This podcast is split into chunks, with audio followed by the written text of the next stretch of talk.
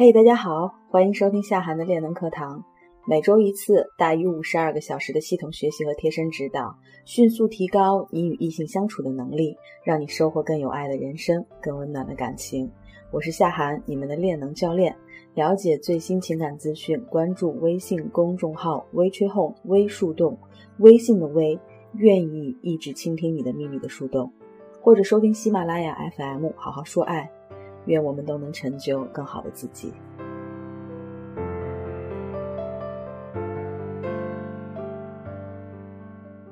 圣诞节刚过，小伙伴们都收到了什么样的礼物呢？咱们学员群里面有姑娘哈、啊，今年收获特别大，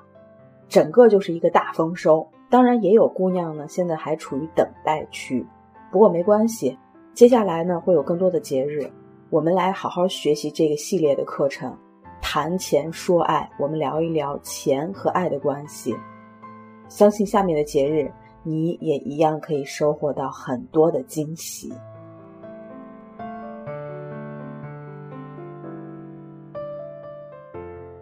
今天的课程呢是谈钱说爱系列的第一课，它为什么还不送你礼物？说到礼物哈、啊，我们必须就要首先了解一下到底什么是礼物。鉴于这个微课的形式，我们不能互动啊，也不能一一的去提问大家了。可是你心里要想一想，为什么我们这么看重礼物？在人际交往的过程当中，不仅是女人，男人同样看重礼物，老人小孩也看重礼物。那么礼物它存在的价值和意义到底是什么呢？我在某百科上搜到以下对礼物的诠释，大家一起来听一听，看是不是这么回事儿。礼物又称礼品，那么礼物在社会交往中呢，是为了表达祝福和心意，或者以示友好，那么人与人之间互赠的物品，它的目的呢，就是为了取悦对方，或者表达自己的善意啊、好意啊、敬意啊等等，就是表达意思的。礼物呢，也用来庆祝节日或者重要的日子，比方说情人节的玫瑰或者生日礼物。礼物也可以是非物质的，中国呢自古就有千里送鹅毛，礼轻情意重的说法，用来表示呢礼物的价值在于送礼者的善意和心意，而并不是礼物本身的价值。那么礼物呢，并非是被赠与方用所求的方式向赠与方主动提出的，而是赠与方为表示情意，在非外力影响下主动赠予的，所以直接要礼物是非常不恰当的一件事情。在我的讲义里面哈、啊，最后一句话我用黑字给它标出来了。礼物呢，并不是被赠与方用这个所求的方式向赠与方主动提出的，而是呢，赠与方为了表示情意，在非外力影响下主动赠予的。这话很有意思。那么我们前两天在做这个线下沙龙的时候，看撒娇女人最好命的时候呢，有一个很经典的台词叫做主动的被动，这在我们以后索要礼物的过程当中都是会去讲到的。那么我们现在呢聊的是礼物的概念，大家通过我在某百科上搜到的这段话，有没有了解到礼物是一个什么样的存在？说白了，这段话给人表达的意思就是礼物呢，就是为了人们传情达意而去做一个物化的体现。因为我跟你说我咱俩关系好，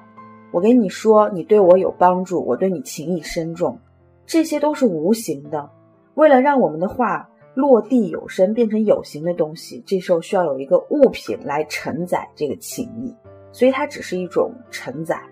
那么我们来看看礼物的起源。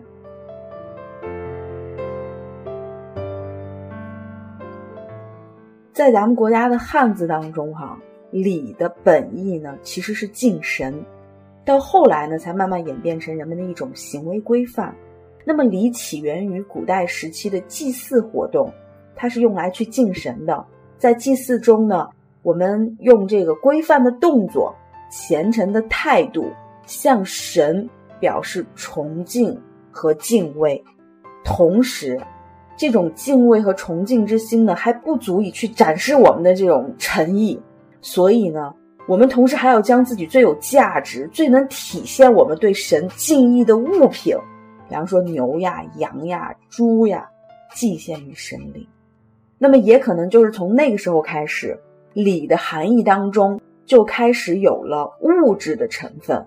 礼可以以物的形式出现，那么就是礼物了。礼物这个词呢，是由两个字组成的。礼我们都刚才说了，它的本意是敬神，敬神它是需要有仪式的，它其实就是敬神的仪式、礼节诸如此类的，包括忠孝等等等等这种道德理念。那么物呢，很明白它就是物质的东西。我们特别注意一下，从词源上来讲的话，这个汉词暗示的礼物呢，不只是物质的一个礼品，它承载的是文化的规则、礼节的规则，并且牵扯到了仪式。所以无礼之物只是物品，不是礼物。就好像如果一个男人想要短择你，他用了大手笔的包包呀或者其他的奢侈品来送给你，有的时候当你知道那是短择，他为短择你而拿出这些东西的时候，你不会认为它是礼物，因为它是无礼之物。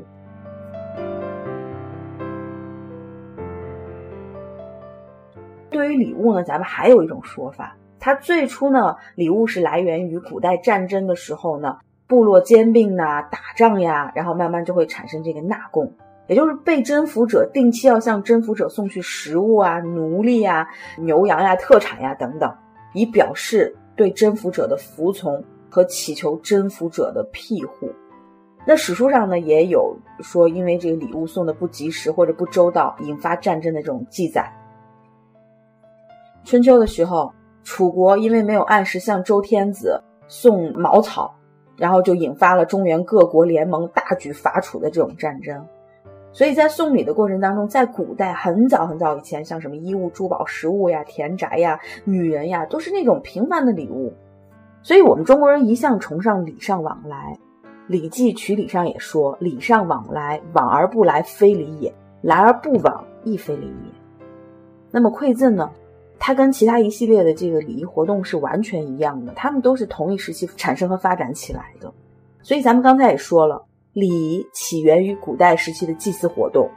在祭祀的时候，人们除了用规范的动作、虔诚的态度向神表明自己的崇敬和敬畏之外，还得将自己最有价值的、最能体现对神敬意的物品，甚至祭献这个童男童女来祭献于神，来表示自己的这个真心。那么其实是人对于神的需求度的体现，希望神能够庇佑庇佑自己在一年获得平安喜乐、风调雨顺。也就是说呢，在礼的这个含义当中呢，礼是可以以物的形式出现的，而且礼为了真正做到极致，它必须得以物的形式去承载。那么关于礼物这个概念，咱们刚才也说了，它最初也可能是来自于古代战争的时候部落兼并而产生的这种纳贡，也就是被征服者定期向征服者送去一些贡品，来表示对征服者的这种服从，这个是体现了一个高低价值差。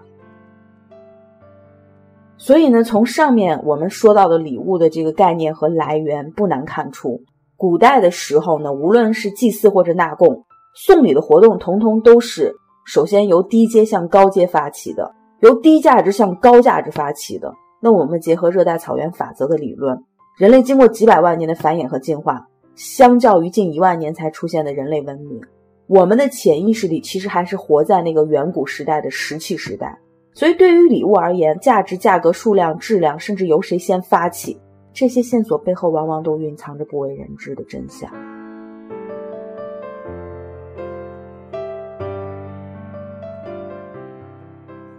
金星说啊，不管是老公、情人还是追求你的男友，在情人节没送你礼物，马上就可以换掉。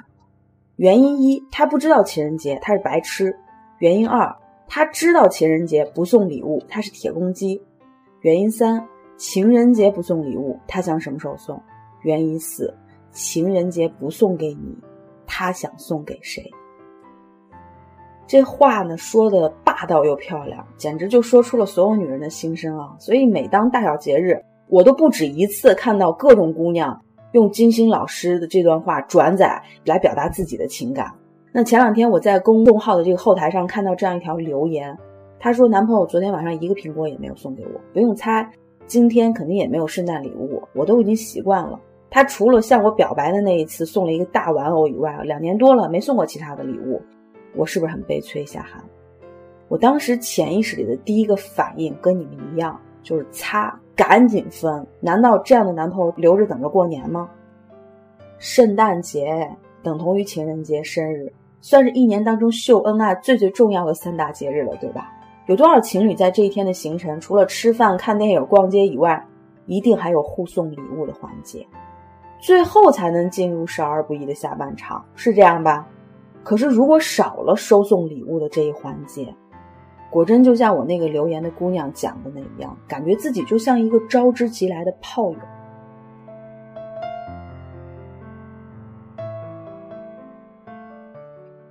大家还记得欧亨利写的很有名的一篇小说，对，《麦琪的礼物》，这篇举世闻名啊，哪怕到现在为止，很多中小学生也都会主动或者被动的视此神篇为课外必读故事的故事，用特殊的视角让我们看到了礼物跟爱的关系。故事里贫穷的主人公夫妻都想为对方准备一份像样的特别的圣诞礼物，所以妻子将自己引以为傲的最有价值也是唯一值钱的长秀发卖掉了，只为给丈夫最钟爱的怀表配上一个金表链。丈夫呢，在不知情的情况下也卖掉了自己最最钟爱的一直珍藏的怀表，给妻子买了套发卡作为圣诞礼物。那是一套放在橱窗很久的，每次经过妻子都会驻足欣赏的，一直特别想要，但是他们一直买不起的奢侈品。故事的结果很乌龙，妻子收到了一套美丽的发卡，但是她的长发已经没有了，她的短头发戴不了，而丈夫收获了一根金表链，可是他的怀表已经卖掉了。但是恰恰就是那些已经交付出去的珍贵，妻子美丽的长发以及丈夫昂贵的怀表，就是这样阴错阳差的经历让我们看到。更多干货关注微信公众号微树洞微吹红，你也可以查看专辑详情来加入到树洞的练能课堂。我是练能教练夏涵，感恩有你。